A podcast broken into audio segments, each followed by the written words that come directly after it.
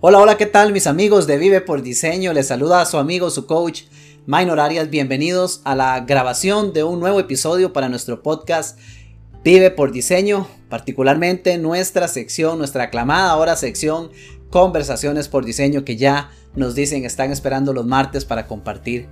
Amigos, en esta ocasión emocionado de compartir un tema diría yo muy interesante, muy importante y que creo que usualmente no es un tema que esté así como en el top de nuestras prioridades, o al menos no de quienes no están conscientes, yo procuro tenerlo presente eh, y me parece importante, emocionante abordarlo en esta ocasión. Todos vamos hacia allá, si tenemos la buena fortuna, si Dios tiene los planes, permitirnos esa oportunidad, pues vamos avanzando hacia esa, esa tercera edad, hacia la vejez, hacia ese tiempo que para algunos no quieren ni pensarlo por el temor que les brinda imaginarse llegar ahí. Que otros de repente sí lo piensan con tiempo y se van preparando para, pero que en general muy pocos quieren conversar. En esta ocasión vamos a hablar acerca de la vejez, pero no solamente de lo que es estar ahí, sino de la importancia de prepararnos en ese caminar hacia allá. Y para eso amigos, en esta noche quiero presentarles a un colega, coach, quien también es un especialista en habilidades blandas y que además se ha convertido en todo un referente en nuestro país sobre el tema de la vejez, del envejecimiento y que hoy nos compartirá un poco también del, por qué o el cómo comienza a involucrarse en este tema tan importante y lo llega a desarrollarse incluso hasta para una plataforma TEDx. Les presento amigos y Alan, te doy la gran bienvenida a nuestro amigo Alan Loría coach y especialista en habilidades blandas. Alas, bienvenido a Conversaciones por Diseño. Qué gusto tenerte por acá. Gracias, Minor. Buenas noches, buenas noches a todos. Buenos días y buenas tardes, porque me imagino que esto va a quedar ahí y la gente lo va a escuchar. Gracias por la invitación, Minor. Y pues sí, un tema que a mí me apasiona, un tema que el cual abracé hace 14 años prácticamente. Y es más, calculo que desde antes, por un proceso muy personal, y de verdad eh, te puedo decir que en este tiempo que por lo menos he estado trabajando directamente con la población adulta mayor, nueve de cada diez personas no sabe ni a lo que va y le da pánico hablar del tema. Ni siquiera se visualiza en términos de coaching, para que vea así, ni siquiera se visualizan eh, con una cana en su cabeza. Entonces, sí es un tema que se las trae y es un tema que debería ser un tema de discusión hoy, en vísperas de todo lo que nos pasa, nos falta como país, ¿verdad? Y eso, vamos a hablar más adelante de todo eso. Fabuloso. Y sí, yo creo que, yo creo que el indicador 9 de cada 10 nos dice Alan, amigos, y, y ¿Y quién soy yo para cuestionarlo? Estoy seguro de que si no está ahí debe ser como 9.5, este, porque en efecto creo que muy pocos, muy pocos se, quieren brindar la oportunidad de hablar de este tema. Saludar a quienes ya nos acompañan por acá en vivo, a Cristian Arrieta que ya reporta sintonía, buenas noches a Cristian, pero también a todos los que ya tenemos por acá, que hay una audiencia bastante importante, Alan.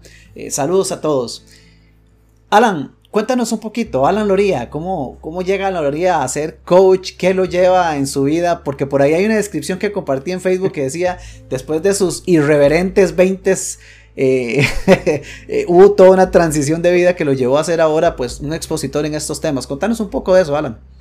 Bueno, Minor, así para va, con el cuento corto. Este, en realidad yo estudié mercadeo, administración de mercadeo y esa era mi línea, o sea, yo amo el marketing, me encanta el marketing y, de verdad que yo abrazo el marketing.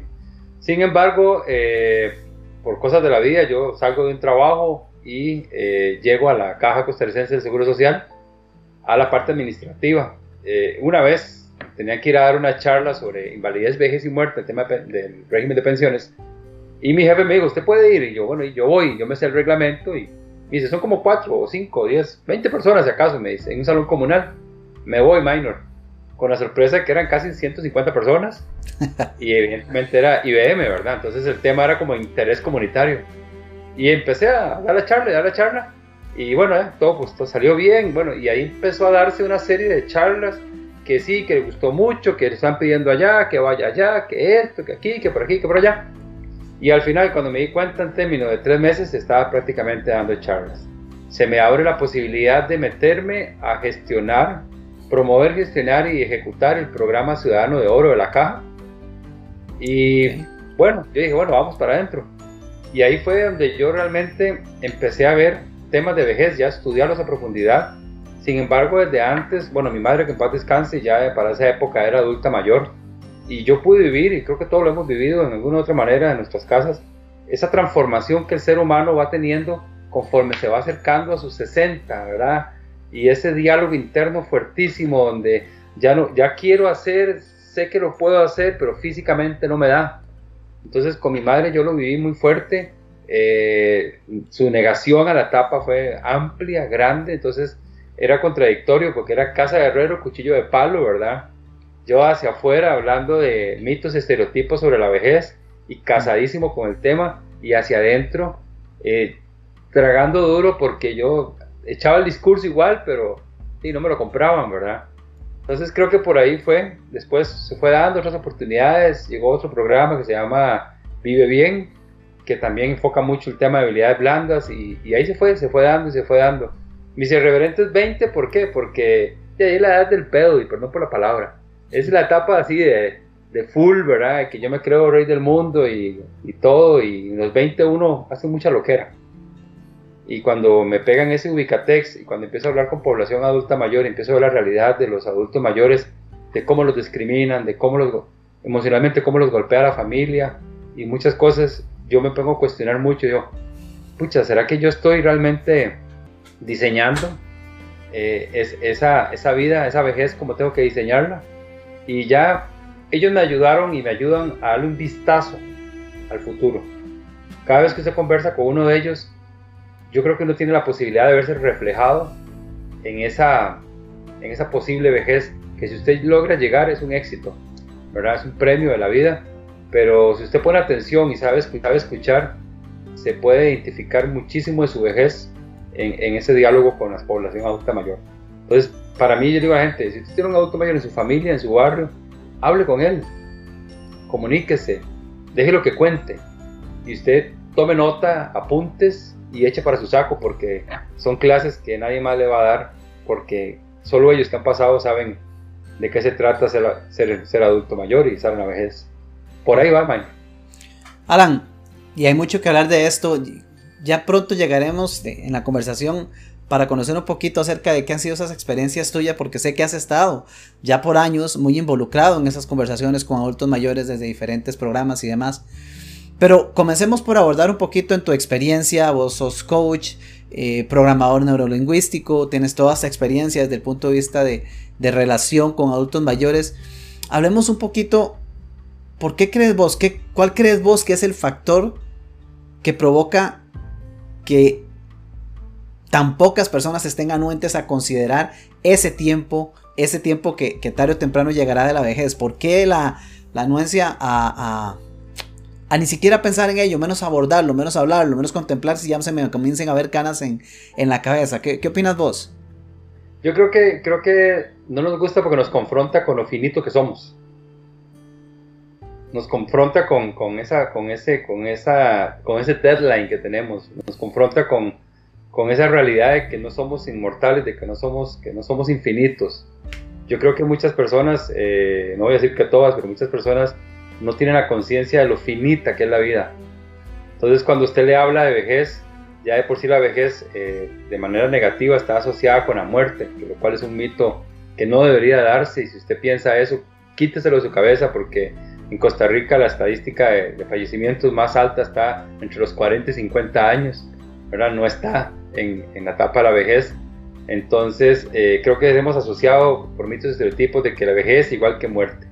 Vejez igual que enfermedad, vejez igual que soledad, vejez igual que eh, fallos de memoria, vejez igual que, eh, no sé, eh, problemas a sexualidad. Hemos, hemos creado muchos mitos y nos han contado muchos cuentos y nos los hemos comprado todos. Pero te puedo dar así, fácil, fácil, cinco ejemplos ticos de gente que derriba esos mitos. Y no los derriba cuando llega la vejez los ha derribado desde que tiene 20 años. Mm. Entonces, como no visualizamos la vejez o no pensamos en ella por los mitos que hemos escuchado, y porque nos, nos afronta a, lo finito que somos como seres humanos, entonces mejor me quedo en mis 30 y en mis 20, viviendo el aquí y el ahora, que está bien de pronto, pero no proyectándome cómo me veré o cómo quiero ser o cómo quiero construir o diseñar esa vejez. Y creo que ahí está el, el, horror que estamos cometiendo algunos, ¿verdad? Y mencionas la palabra clave, ¿verdad? Este, diseñar. Por aquí Cristian nos comparte la frase, nos confronta con lo finito que somos, nos pone, nos pone Cristian Arrieta. Diseñar, porque estamos hablando de la vejez, pero a final de cuentas, en términos generales, nadie nos entrena, nadie nos enseña, nadie nos dice cuando estamos chiquillos, cuando estamos creciendo, mira, planifica, diseña, pensá que quieres vivir. Pues eso no pasó. Por lo menos ahora estamos viviendo tiempos donde estamos ya inundándonos y afortunadamente es así de, coaches y, ya comienzan a trascender palabras y visiones y de repente como que comienza a haber un tipo de conversación diferente en casa, pero hey, todos crecimos con un entorno totalmente distinto. A nosotros nadie nos dijo, diseñe lo que vas a vivir. Con suerte nos dijeron, búsquese un trabajo, que se ahí, amárrese toda su vida. Entonces, menos pensar en tengo 20, voy para los 30. Eh, vaya sembrando, vaya pensando a ver qué, cómo quiere usted que sean sus 60, sus 70, ¿no? Ni por la mente. Y qué interesante, porque antes de ingresar, de hecho, vos me decías, eh, conversando unos minutos antes, es, debería ser un proceso de siembra. La, la vejez se debería vivir desde ahora, no esperar a que llegue para ver qué acciones tomamos. Contanos un poco, Alan, ¿qué experiencias has tenido vos en tantas conversaciones que has tenido con adultos mayores, las diferentes charlas, los diferentes programas que has desarrollado? ¿Qué ha sido lo más, lo más relevante y qué genera esa pasión que te lleva a seguir compartiendo este tema? Minor, vea, eh, hay, algo, hay, dos términos que me gustaría aclarar antes de contestarte esto, y es el término envejecimiento y el término vejez. Son cosas totalmente diferentes. Ok, genial. Envejecimiento es lo que usted está, lo que usted está viviendo ahora a sus 30 y algo, 40 y algo, y que está viviendo desde que nace y que va a seguir viviendo hasta que muere. Esto es envejecimiento, es todo el camino. Y vejez es la etapa que en Costa Rica y a nivel mundial se habla de 65 años en adelante. Como la adultez o como la niñez o como la juventud. Una etapa más. ¿Qué pasa? Que nosotros socialmente no le decimos a la, a la quinceañera, tenés 15 años de estar envejeciendo. No le decís al veinteañero tener 20 años de estar envejeciendo. No le decís al chico de 8 años, felicidades mi amor, acabas de cumplir 8 años más de estar envejeciendo. ¿Por qué? Porque no asociamos el envejecimiento con nuestro proceso de hoy, lo asociamos con la vejez y esa asociación es un error porque no nos permite estar conscientes de nuestro propio proceso. Si usted ve un chiquito de un año su piel y lo ve a los 5 años, ya hay arrugas, ya hay signos de expresión si usted se ve una foto a los 30, se la ve a los 40, ya es otro minor, físicamente hablando. Hay un punto a los 25, 30 años donde fisiológicamente usted está aquí, arriba, y después ya empieza su cuerpo a ir bajando. Pero entonces ahí vienen las cremas, eh, las que te embarran todo, las quitarrugas y todo ese marketing que te meten, que te venden que el tema de envejecer es malo. Mm. Y te lo posesionan como algo que se debe de evitar. Entonces, ¿cómo va a disfrutar usted algo que le dicen que tiene que evitar? Conversaciones minor. Cuando usted escucha a un adulto mayor y le dice, si yo pudiera echar el reloj para atrás, si yo pudiera, si yo tuviera 10 años menos, si yo hubiera sabido lo que hacía ahora hace 20 años, si yo tuviera las oportunidades que tienen ustedes ahora los jóvenes, ¿qué no hubiera hecho? Entonces, esos diálogos y esas conversaciones uno trata como de, obviamente, tragar duro, ¿ah? Uno traga duro y uno dice, sí, doña, sí, don, pero la vida sigue hacia adelante. ¿Y sabe qué te dicen? Es muy fácil decir eso a los 40, pero dígamelo a los 80. Cuando todo el mundo te está hablando de que a quién le va a dejar esto, a quién le va a dejar lo otro. Mami, vea que cuando se cae la cadera, mami, vea que la pastilla, mami, vea que todo va a salir así. Va a salir mal, disculpa, minor, es que tengo... Tranquilo. Entonces, son cosas que, que uno realmente, cuando uno escucha eso, uno dice, uno dice, ¿y qué estoy, o sea, qué estamos, qué estamos, qué estoy yo, yo como persona, qué estoy yo en este momento sembrando para no llegar con ese diálogo a los 70 años? Y eso es lo que, de verdad, cuando yo, a mí me encantaría como abrirle la mente a la gente y decirle, no, despabilese, o sea, tenés 40, estás a 20 años, debes la vida entera, en temas económicos, ¿cómo vas a llegar? Por ejemplo. Y, y, es que aquí hay muchas aristas. O sea, aquí estamos hablando de salud, de familia, relaciones familiares, de red de apoyo, de finanzas, de, de todo. O sea, hay gente que tiene buena plata, tiene su buena casa y usted dirá, va, va bien, va montado en ruedas para la vejez. Pero sus relaciones familiares, su red de apoyo, claro. Lo que en la casa, o no lo quieren. ¿Está deseando que se pensione o están diciendo, uy, ya viene el roquillo pensionado para la casa a jugar la vida?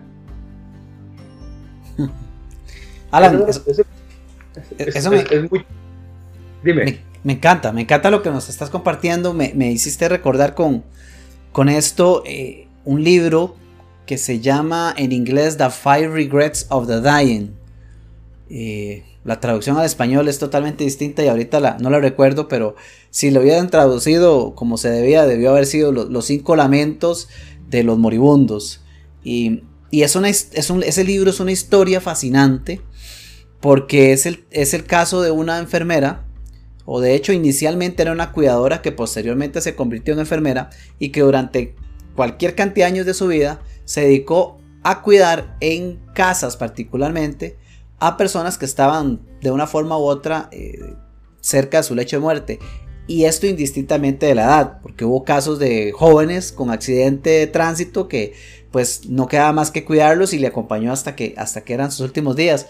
Ella durante todos estos años compiló una serie de factores comunes que escuchaba en las personas eh, antes de morir. Esos lamentos que vos decías, esos, esos regrets, esos arrepentimientos, de, desearía, desearía, bueno, de hecho aquí está, aquí me alcanzaron en, asistencia al libro en, español, se llama Los cinco mandamientos para tener una vida plena, ¿verdad? Y, y es tremendo leer este libro, para mí fue muy impactante, de hecho recuerdo que lo utilicé como referencia para el, el último retiro que hicimos de Vive por Diseño, precisamente por eso, porque la vida pasa sumamente rápido pero si no somos conscientes y nos damos la oportunidad de diseñar, de avanzar de acuerdo a, lo que nosotros queremos vivir y no simplemente dejando pasar los días, muchos de los, de los, de los regrets que mencionan en este libro, que son experiencias reales, es desearía no haber trabajado tanto, desearía haber invertido más tiempo con mis amigos, desearía haberme permitido ser más feliz, y hay otro par por ahí que se me escapan. Pero Alan, es un poco lo que nos estabas compartiendo. Es llegar a ese punto, ya no hay vuelta atrás. No, no puedes hacer un control Z para corregir. Eh, el momento de corregir es ahora, antes de tener que ir a hacer el control Z de la computadora. Sí, de hecho, de hecho, inclusive, vamos a ver, uno, uno, ese control Z podés hacerlo a los 70, pero parado en los 70 no pretendiendo pararse otra vez en los 50, que eso es lo que mucha gente pasa. O sea, yo veo que mucha gente llega y dice, ok, me hago no tengo nada contra las cirugías plásticas, no tengo nada contra que se recojan todos los pellejos y se salgan aquí atrás un nudo, no tengo nada contra eso, hágalo. Pero hágalo desde de la, la, de que es porque a usted le gusta. No tengo nada para que usted se, que usted se tenga el pelo, hágalo. Si quiere tener el pelo morado, hágalo. Pero porque a usted le gusta, no para verse más joven. Porque el problema que tenemos nosotros, la mayoría, es que hacemos lo que hacemos para vernos más jóvenes.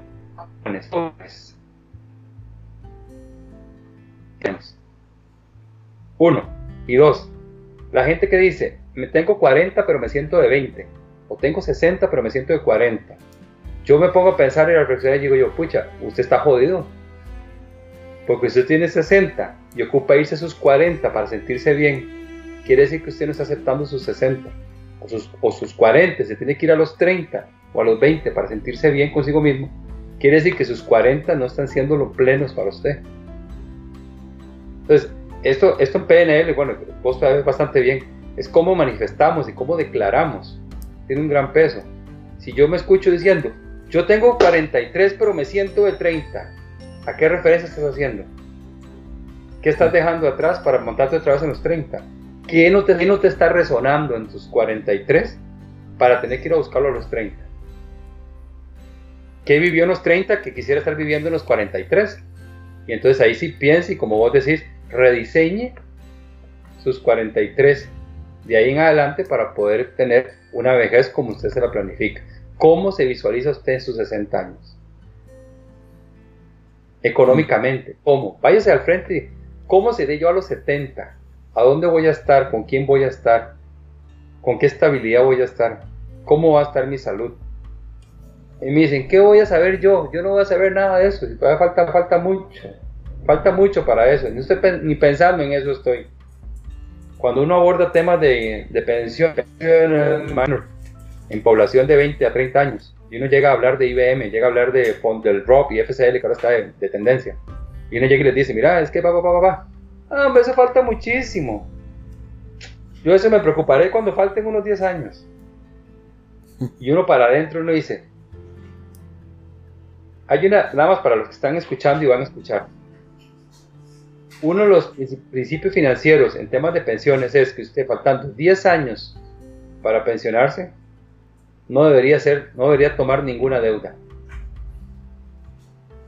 Usted ya deja los últimos 10 años de su vida laboral libres de deudas para que le dé chance de salir de todas las deudas y llegar a su liquidación y vejez o pensión lo más libre posible.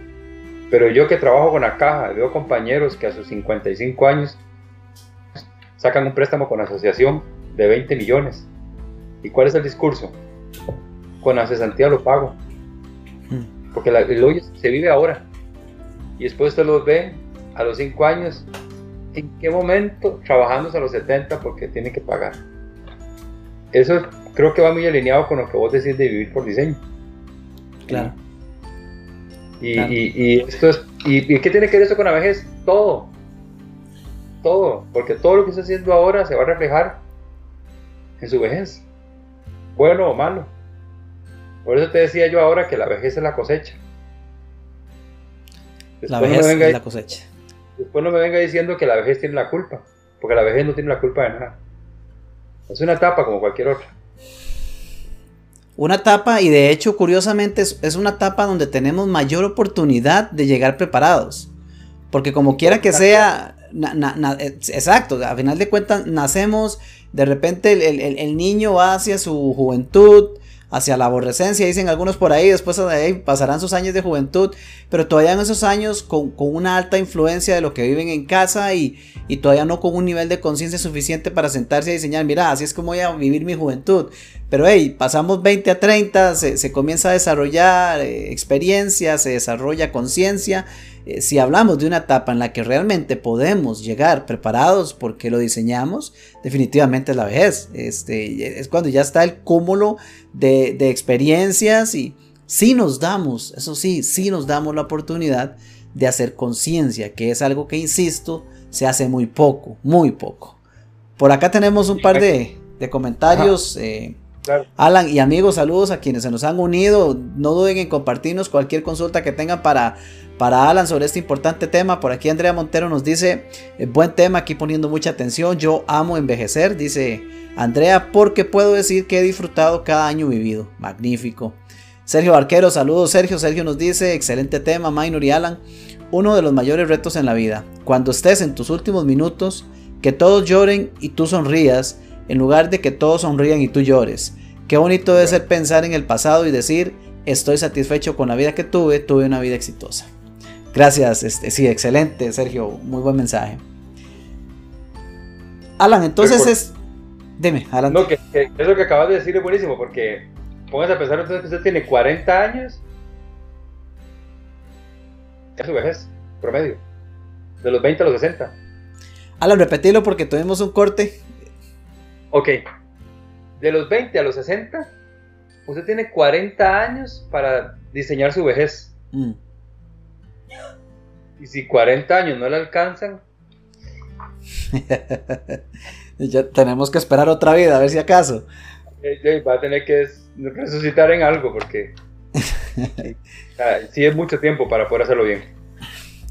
Sí, y, no sé qué opinas vos, Alan. Yo insisto, yo insisto en, esta palabra conciencia. Por eso, por eso yo mismo me he dado tanto a mis, bueno, hoy día a mis 44, pero desde que empecé con este mensaje, a, compartir este concepto vive por diseño, pero, pero vive por diseño va más allá de decir, cha, mira, este es el carrazo en el que me quiero montar dentro de un año, ¿verdad? Esta es la casa playa que me quiero conseguir, bueno, genial si se la consigue, genial si se compra el carrazo, pero vos lo decías, es, es un tema integral, hay un tema de relaciones, hay un tema de familia, qué tanto me conoce mi esposa, qué tanto quiere que esté en casa, qué tanto más bien reza para que no me acerque, eh, un tema de relación con mis hijos, tengo hijos, bueno, ¿y cuál va a ser mi relación con ellos eh, a un futuro? Una cosa que yo hace varios años contemplé para mis adentros, jugando con las posibilidades, con algo que uno no puede vaticinar, pero que de repente uno espera.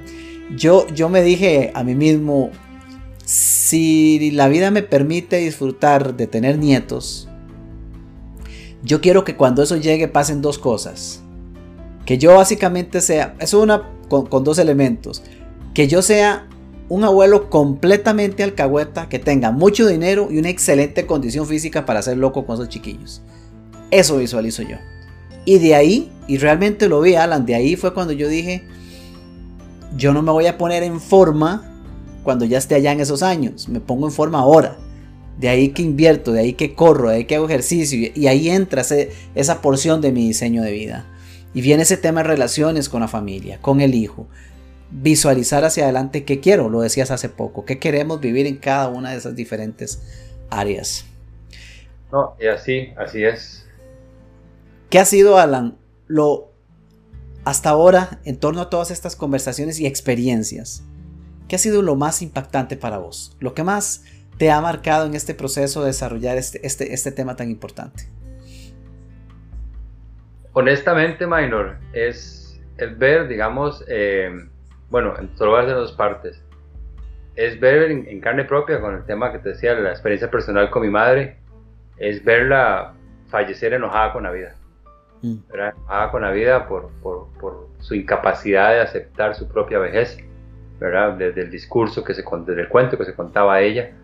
Y aún y cuando este, yo traté de apoyarla muchísimo, entonces esa parte, pues obviamente siempre queda un sin sabor ahí, ¿verdad? De, de poder haber tal vez dicho algo mejor.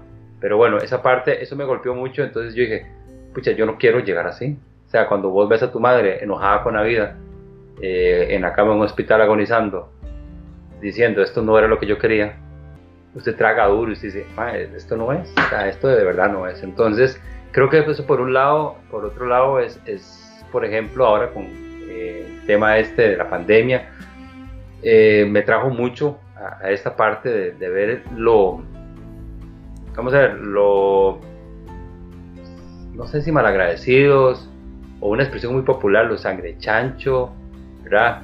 Eh, que se vuelven algunos, algunos familiares y, ver, por ejemplo, en España, donde 77 adultos mayores murieron en un ancianos totalmente olvidados por la vida, ¿verdad? Este, otros aparecieron 14 en un congelador en Estados Unidos, ¿verdad? Metidos porque se murieron y la morgue daba para cuatro, les apiñaron hasta que hubieran 14 y no pudieron ni cerrar la puerta. Entonces uno se pregunta, o sea, ¿a dónde estaba la familia de esta gente? Y, también uno dice, bueno, ¿será que tan, tan malos fueron que ni siquiera los fueron a recoger para enterrarlos?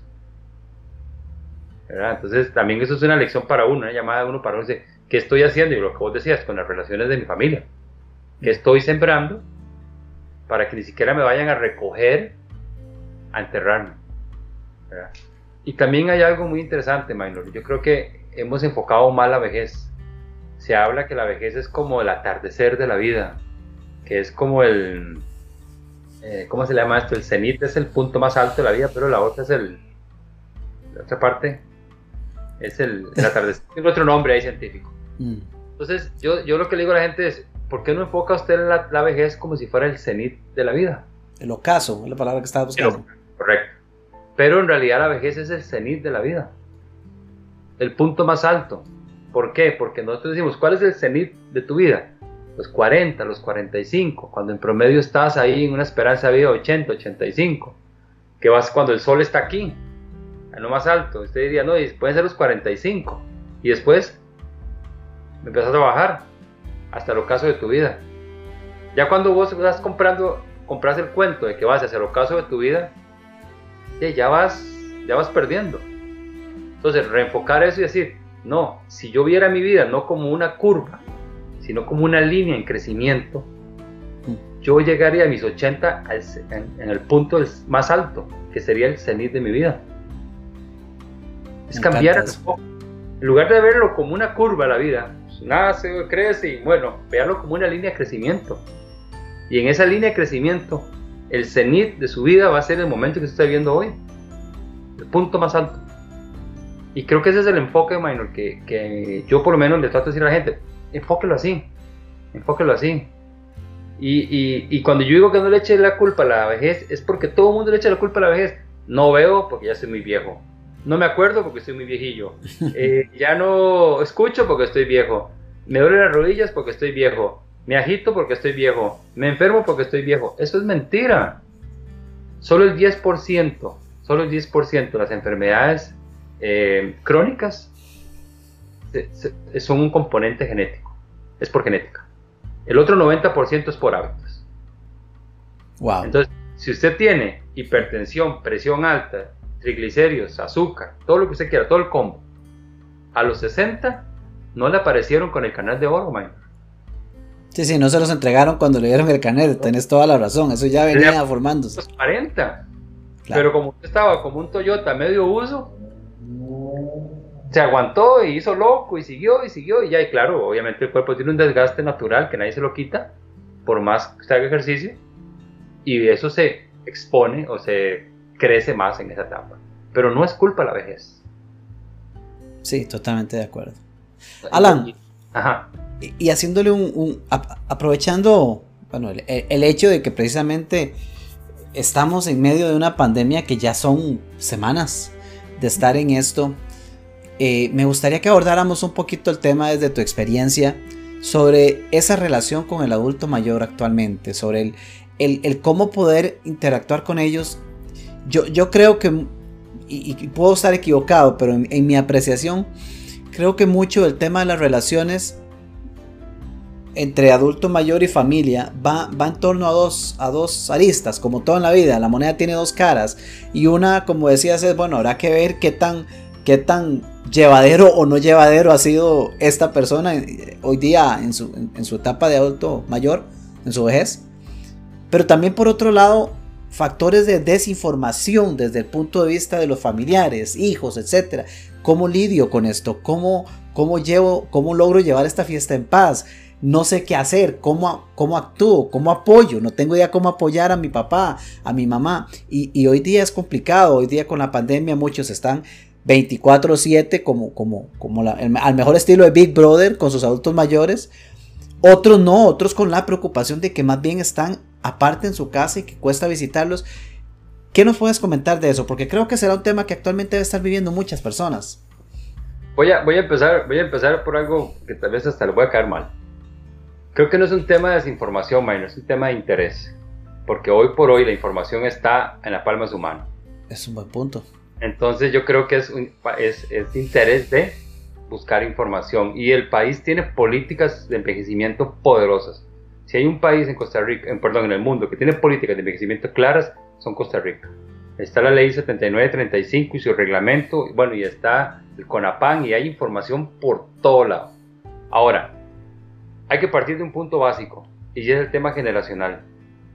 Eh, Existen adultos mayores que conviven bajo un mismo techo hasta con cuatro generaciones. Los hijos, los nietos y los bisnietos. Hmm. esa convivencia se las trae. Se las trae porque venimos de dos mapas de creencias totalmente diferentes, ¿verdad? Donde la creencia, el mapa de los adultos, adultos mayores es usted me tiene que hacer caso, guardarme el respeto, porque yo soy el mayor, y tengo a los centennials que me dicen, yo y usted yo somos lo mismo. ¿verdad? No, tengo, si me respeto, yo lo respeto. Entonces creo que aquí el punto medular es el, es el hijo. El hijo es el que está en el medio del camino y es el que tiene que estar muy vigilante de a las dos partes, a los dos polos, ponerle los puntos sobre las islas, ¿verdad? Yo siempre le digo al adulto mayor, está bien, hay derechos, todos los derechos que usted quiera, pero hay deberes. Y los deberes tienen que cumplirse, deberes de convivencia, deberes de respeto responsabilidad son para todos indistintamente de la edad. Porque también se le ha dado mucho el peso al derecho al adulto mayor y de derecho y derecho y derecho. Claro, me, me hicieron así. Mm. Todos derechos. Y yo les digo a los señores vacilando, no, no, está bien, pero eh, hay deberes. Cumpla con sus deberes para que exija sus derechos. ¿Verdad? O sea, hay, hay cuestiones de equidad. Entonces, rápidamente, ¿qué puede pasar? Hoy por hoy la escucha es importantísima. O sea, estamos pasando con una generación que ninguna generación, de hecho, hemos vivido esto. Nos les asustaron tremendamente al principio diciendo, el COVID se lleva a todos los adultos mayores en banda. No salga, no se mueva, no respire, no hable, no diga nada, porque el COVID viene especialmente a matar a adultos mayores. A minor, ¿cómo se sentiría usted? Claro. Si alguien le dijera, el COVID mata a la población entre 40 y 45, es especial para eso.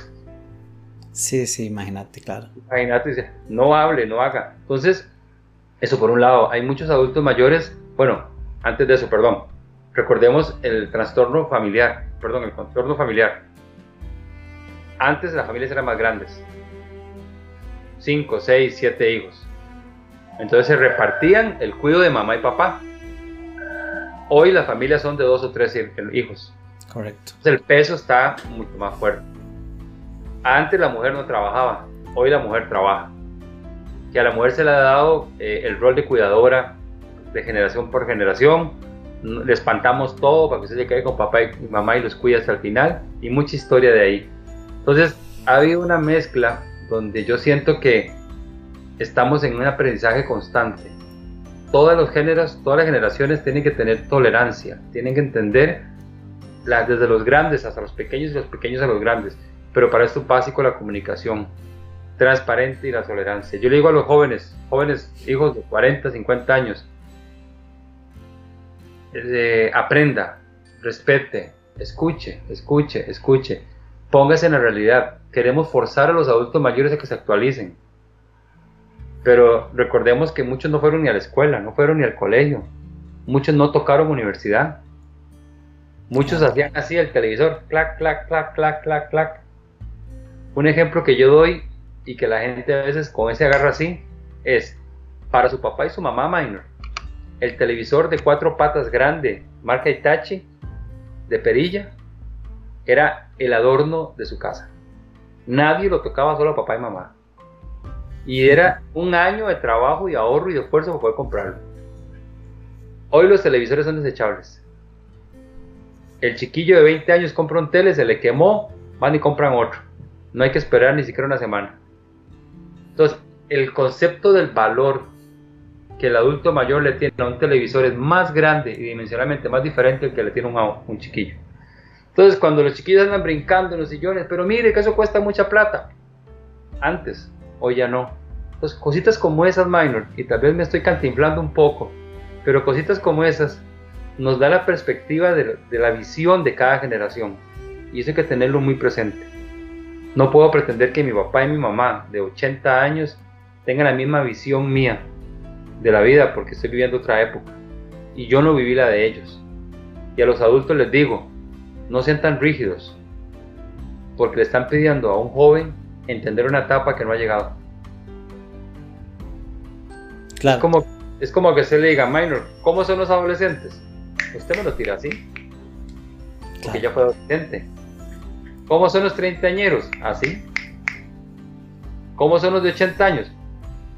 No sé. Supongo que. Claro, y vamos a la desinformación. Vamos a la desinformación. Y, muy válido tu punto, porque, porque sí, sí es válido reforzar y recargar que, eh, de hecho, estamos en un momento y en una era en la que aludir no sé no sirve como excusa, ¿verdad? O sea, estamos, estamos en un tiempo en el que lo que más abunda es información y medios para obtenerla ya, ya no son restringidos. O sea, ya hace unos cuantos años antes del internet, pues quizá había que salir buscar, corriendo a buscar una biblioteca a ver si de repente existía un libro. Este, una enciclopedia, o sea.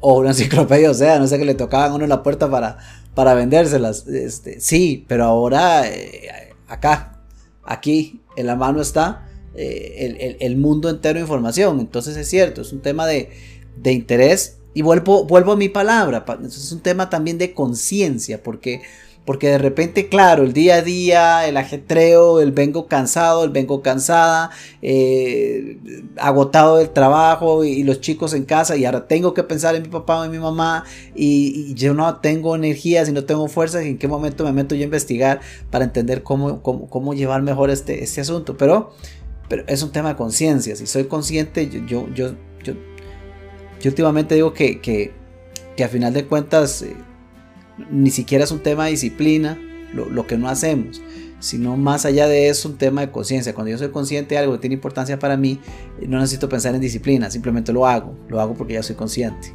Bravo, eso es bueno. Entonces, eh, sí, un tema, un tema importantísimo, Alan.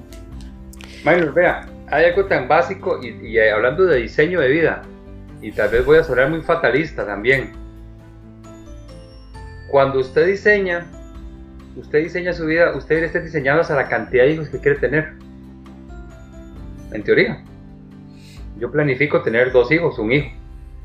Y la gente, y, esto es para los que no tienen hijos, o los que tienen apenas uno. piense una cosa, si Dios se lo permite y lo premia, usted va a tener que hacerse, va a tener la responsabilidad de velar por la vejez de su papá y su mamá. Tal vez no económicamente, en calidad, en tiempo, en disposición, en apoyo hasta, hasta pensar en eso, tiene que tomarse en cuenta para planificar la cantidad de hijos, por ejemplo.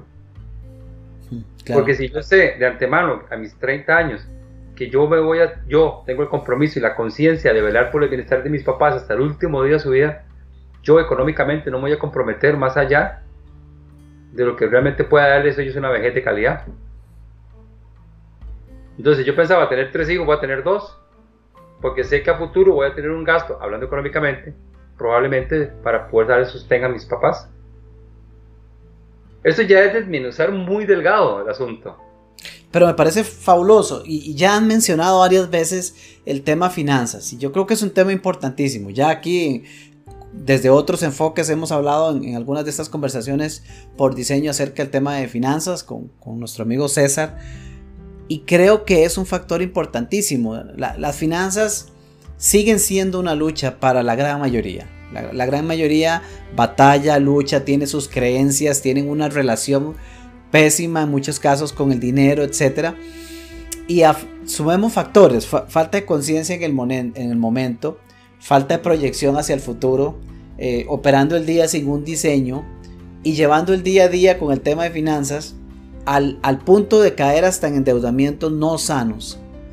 Y claro, no contemplamos ese, ese momento, esa etapa. Eh, gastos médicos.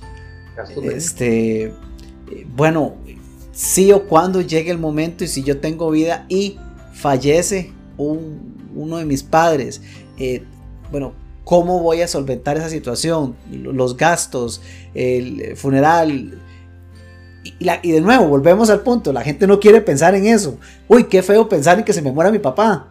Uy, que no, yo no puedo pensar en eso, me, da, me da, terror. Pero entonces, ¿qué, ¿qué va a pasar cuando eso suceda? Porque, bien lo decías vos, con esa diferenciación que me encantó que hiciste, el envejecimiento comienza en el momento que nacemos. Y no se detiene hasta el día que nos despedimos. Punto. Entonces, irremediablemente eso va a pasar. Pero no por obviar algo, significa que eso deje de suceder. Solo significa que le estamos dando la espalda a esa realidad. Y el tema finanzas tiene un peso inmenso. Claro. ¿Qué más nos puedes contar al respecto? Porque creo que aquí es algo importante, por lo menos compartir uno o dos consejos más desde ahora que, quienes nos escuchan, eh, bueno, por lo menos hagan a contemplar, ok, ya, no he pensado en esto, paso uno, paso dos. Finanzas, minor. Sepa, sepa que IBM se lo digo yo, IBM no va a dar para lo que usted piensa, para lo que usted piensa que va a dar. Y hago, Alan, perdón que te interrumpa, hago la acotación para los amigos que nos siguen de otros países, el, tema de invalidez, vejez y muerte, que es uno de los, de los eh, programas a nivel nacional en Costa, en, Costa Rica, el régimen de pensiones en Costa Rica. Sí, es el régimen de pensiones más fuerte en Costa Rica, que tiene más de millón y resto de, de afiliados. Ese régimen de pensión así como se lo conoce hoy, no va a dar. Y no va a dar no porque se va a quebrar, ni no, ahí lo irán ajustando. Se, proyecta que usted va a, va a retirar en unos años apenas el 40% de su salario promedio para como pensión. Entonces desde ahí usted haga cálculos. Si usted tiene un millón de colones en este momento de salario y vive bien, va a tener 400 mil cuando se pensione. Esto es así porque las, bueno, la parte actuarial de las pensiones habla de que usted a los 65 años, en teoría, no debería tener pagos de hipoteca, no debería tener hijos a cargo, no debería tener eh, mayor, eh, mayor gasto que alimentación y transporte. No debería estar cambiando el carro porque ya por esperanza vía le quedan 20, 15 años, 20 años. Jueguesela como está. Y la salud está cubierta porque ya pensiones eh, IBM le paga usted deja de pagar salud. Bajo esa lógica, usted va a tener el 40% de pensión. Ahora pregúntese, ¿eso le va a alcanzar para la vejez que usted está diseñando? Claro. Probablemente usted va a decir no. Entonces nos ponen el pensiones complementarias, pero la gente cada quinquenio se come el FCL. Entonces ahora quieren sacar el ROP, que no me voy a meter en eso, pero quieren sacar el ROP para dárselo a toda la gente, que también es parte. Recuerde que el ROP y el FCL es el es el 3% de aquel 8 famoso por ciento de cesantía que se daba hace muchos años. ¿Se acuerda que daba un 8, ahora es un 5? ¿Por qué? Porque ese 3 se dividió en FCL ROP. Entonces, con todo esto, ¿qué quiere decirle? Que si usted tiene en este momento 40 años, está en, la línea mínima para pegarse un plan de pensión complementaria. Para por lo menos pasar del 40% de, referencia de salario como pensión a por lo menos llegar a un 55% con todos los 20 años del fondo creciendo ahí. Y de ahí usted empieza a hacer inversiones como pueda en este momento, diseñando, no sé, apartamentos, eh, bienes raíces, lo que usted quiera. Pero definitivamente el tema financiero es de gran peso porque prácticamente, según los estudios que hay a nivel mundial, en temas de salud el gasto se incrementa casi el doble cuando usted llega a la tercera edad. Imagínese, imagínese. Y, la economía estadounidense. ¿Qué hacen los gringos con la pensión? O sea, es usted contra el mundo. Correcto, correcto. Y eso que eh, estamos hablando de datos a nivel Costa Rica y que Costa Rica tiene un un nivel de cobertura médica que, es envidiable realmente, ¿verdad? Eh, hay condiciones similares en eh, no, hay condiciones en otros países que para nada son similares y que agravan aún más la perspectiva de cómo podría ser esto ah, dentro de unos años. Entonces, amarrando un poco todo lo que hemos venido conversando, me, me encanta toda esta información, eh, es, es la conciencia el despertar de nuestra conciencia para, para, si no lo hemos hecho, si usted todavía no ha trabajado en su diseño de vida, siga con nosotros en nuestro grupo, siga todas las, las transmisiones que hacemos cada semana porque ese es el enfoque, pero hoy particularmente nos está ayudando a dar un vistazo allá adelante, ya no a, a unos cuantas semanas para ver qué, qué nuevo me compro dentro de mi diseño, sino si todo sale bien y seguimos avanzando, vamos hacia una realidad y esta realidad puede ser no solo la nuestra, sino de repente de aquí a un tiempo la realidad de nuestros padres. Estamos listos para afrontar esto. Estamos preparados desde un punto de vista emocional, desde un punto de vista financiero, desde un punto de vista de relaciones. Estamos preparados para vivir esto. Y más aún, estamos preparándonos incluso, ¿por qué no?, para facilitarle la vida a nuestros familiares cuando seamos nosotros los que estemos allá. No esperemos que haya un un milagroso monto económico que se nos vaya a aparecer allá en el camino que nos salve la tanda porque difícilmente eso va a pasar. Es otro, ese es otro de los factores que quizá quiero rescatar y reforzar. La importancia de... Hace poco escuchaba a uno de mis mentores que decía, eh, nobody's coming, nadie viene, nadie viene al rescate. Si usted quiere saber, si usted quiere diseñar y quiere saber que está, va a estar ejecutando su diseño, comience a realizarlo ahora. Comience a, comience a explorar las oportunidades que existen para, para emprender, aunque usted tenga un empleo. Comience a explorar. Si tiene un empleo con más razón, comience a explorar y, haga tortas y equivóquese y falle y haga algo hasta que encuentre algo que de repente le pueda ayudar a empezar a generar un, un fondo de ahorros, aunque sea poquitito, pero comience a hacerlo previendo el poder vivir de una forma cómoda, porque no creo que ninguno de nosotros quiera llegar a esa etapa, no solo con la agonía de un mal pensamiento enfocado, ya casi me muero, sino viviendo la etapa, viviendo esa etapa de la vejez sin tener los medios para disfrutarla como bien debiera ser.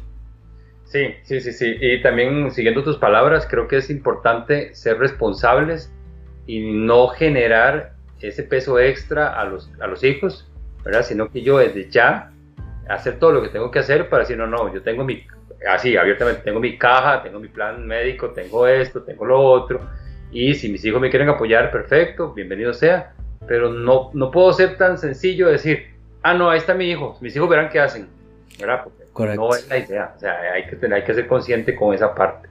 Y los hijos, recuerden que tienen una obligación moral, ¿verdad? Y, y eso es muy, es muy simple. Y, y, a veces yo me, me, enojo con gente cuando me cuento y digo, ¿cómo es posible que, por ejemplo, Minor, no sé, vos tuviste hermanos? Sí, claro. ¿Cuántos fueron? ¿Cuántos son? Tres hermanos, somos cuatro total. Cuatro, ok. Son cuatro hermanos. Eh, como mamá, y mamá pudo contra cuatro, y no cuatro pueden contra mamá. ¿Cómo mamá pudo alimentar a cuatro, vestir a cuatro, mudar a cuatro, cuidar a cuatro, estudiar con cuatro, darle comer a cuatro? ¿Y cómo cuatro no pueden darle comer, alimentar y cuidar a uno? Claro. Ese es el nivel de conciencia. Entonces yo creo que por ahí viene la invitación a entender que yo como hijo tengo la responsabilidad primero moral, ética y después legal, desde el código de familia también, de velar por el bienestar económico y social de mi madre y mi padre una vez en su vejez. Entonces, si usted no lo ha visto así, vaya haciendo su buchaca, su ahorro, vaya ordenándose, porque probablemente va a tener que brindarle un apoyo en algún momento a su papá y a su mamá. Y ahí sí le tomo la frase que te decía, nadie viene por usted. Usted como hijo tiene la responsabilidad para con su padre y con su madre. Si su hermano no la toma esa responsabilidad, es él y su, y su vida. Pero yo cumplo con mi rol de hijo y de devolver todo eso que, ellos nos dieron de una u otra manera. Porque es un devolver.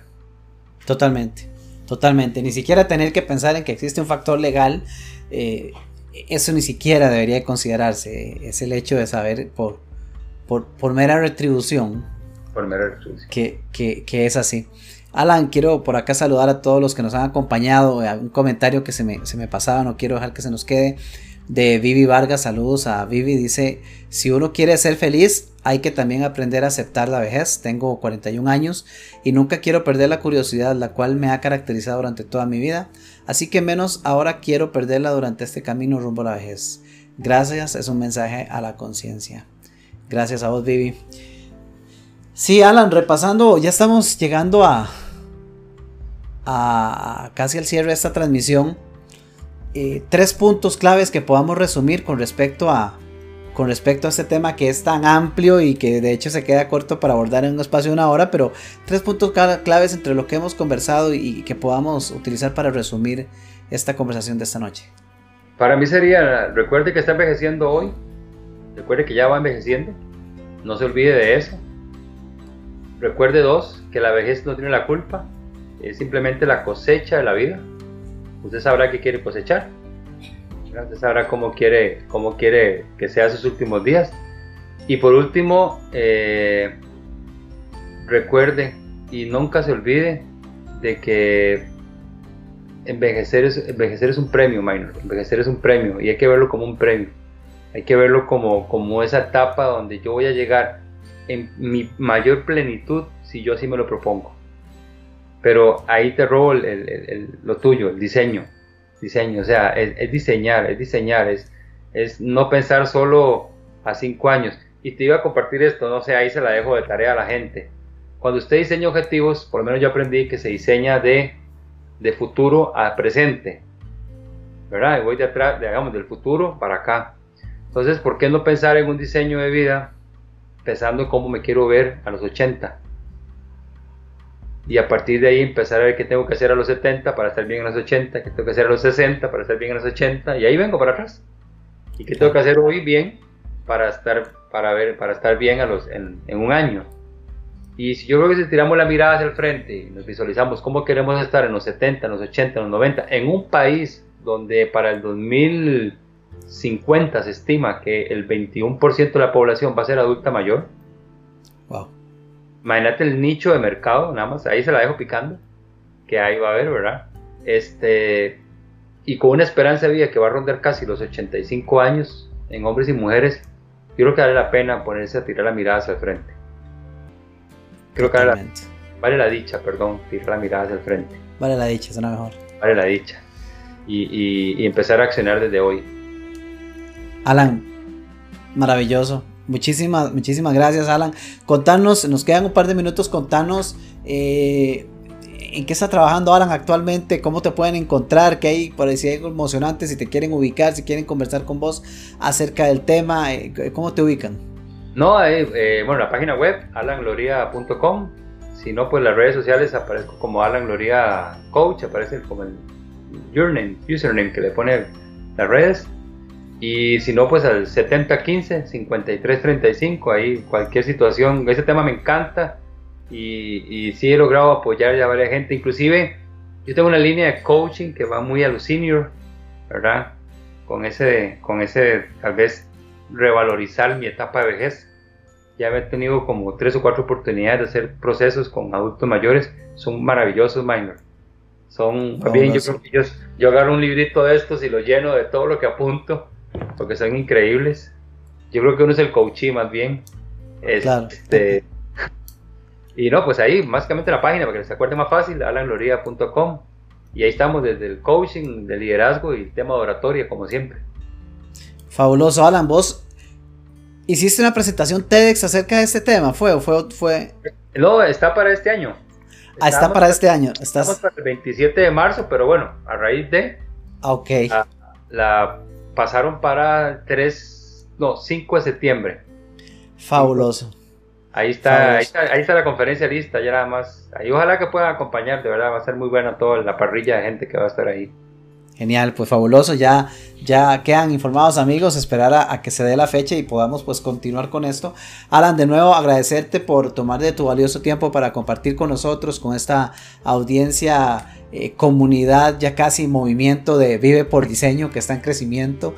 Eh, gracias porque semana a semana ya, ya nuestra, nuestra familia de Vive por Diseño está esperando compartirles un tema y, y sabíamos que este era un tema que iba, que iba a causar impacto y así lo ha sido, por lo menos para mí puedo verlo de esa manera, te agradezco mucho, creo que es una información muy muy valiosa y amigos a todos ustedes recuerden pues eh, buscar a Alan, seguirlo porque realmente también comparte contenido muy valioso, no solamente en este tema, sino en otras áreas diferentes que pueden ser de mucho valor para usted en ese proceso de crear un diseño de vida. Saludos a todos por ahí, ya en los comentarios están las redes sociales de Alan, ya los pueden ver por ahí disponibles en los comentarios. Eh, saludo a Jackie que nos dice gracias por regalarnos esta perspectiva. Tuve la dicha de escuchar la entrevista junto con mi mamita y hoy aprendimos que estamos envejeciendo juntas. Jackie, gracias por acompañarnos y un abrazo y un saludo a tu mamá también. Qué bueno que tuviste esa oportunidad, fabuloso. Bien amigos, Alan, de nuevo gracias, que estemos bien y espero que volvamos a encontrarnos por acá en, en tu casa de conversaciones por diseño. Gracias. Saludos amigos, que la pasen muy bien y recuerden, sigan con nosotros porque cada semana estamos compartiendo contenido para apoyarles, para ayudarles a ustedes a desarrollar ese diseño de vida. El diseño nunca se va a realizar solo. Si no defines hoy, si no diseñas hoy, vas a terminar viviendo una vida de acuerdo a donde te lleve la marea. Y esa no es la idea. Hoy tienes la oportunidad de sentarte a definir cómo quieres vivir a partir de ahora y comenzar a crearlo a partir de hoy. Lo que hoy siembras, cosechas mañana. Palabras de Alan. Que estén muy bien amigos, nos vemos muy pronto en una nueva transmisión, en un nuevo episodio de Vive por Diseño. Te saluda tu amigo y tu coach, Minor Arias.